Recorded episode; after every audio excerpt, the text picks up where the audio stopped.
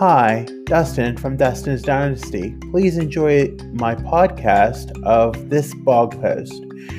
For more information, you can visit www.dustinsdynastyusa.com or follow me on Facebook, Instagram, Twitter, YouTube, and TikTok. Thanks for listening. Stay tuned.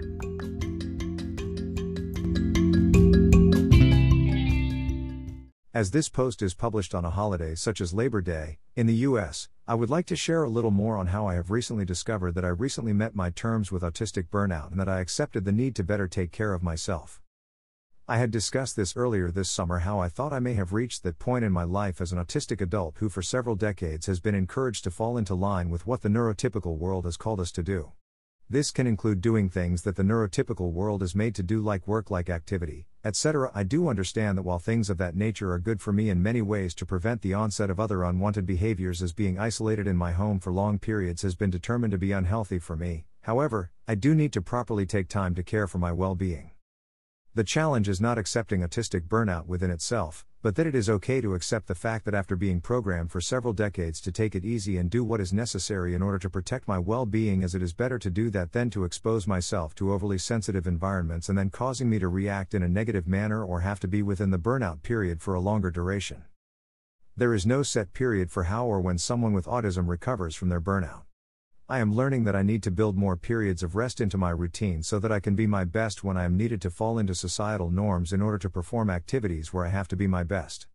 This requires having a delicate balance of knowing when you just need to take time for yourself. Your body will tell it best by knowing that it has had all it can handle, or if not, it will just give out and physically cause you to go into burnout.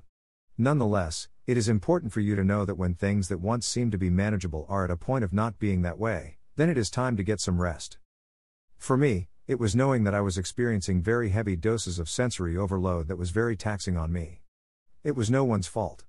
It is just what being autistic means. It means having to immediately shut yourself off from all external sources of energy when you arrive home after a long day out and resting for over an hour just to be able to function again. It also means having to take a day, week, month, whatever the case may be in order to take care of restoring the energy lost over what could be an extended period of time.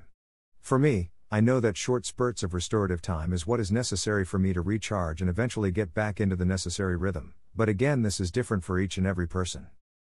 When it comes to autistic burnout, having to realize that you need to take time for yourself in regular intervals to restore your ability to be in a world that just isn't made for the neurodivergent people can be a hard pill to swallow, but making it another part of your regimen will prove to be well in the long run for restoring all the damage made over the path to where you are today.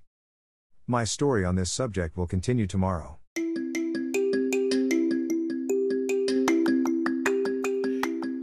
Thank you for listening.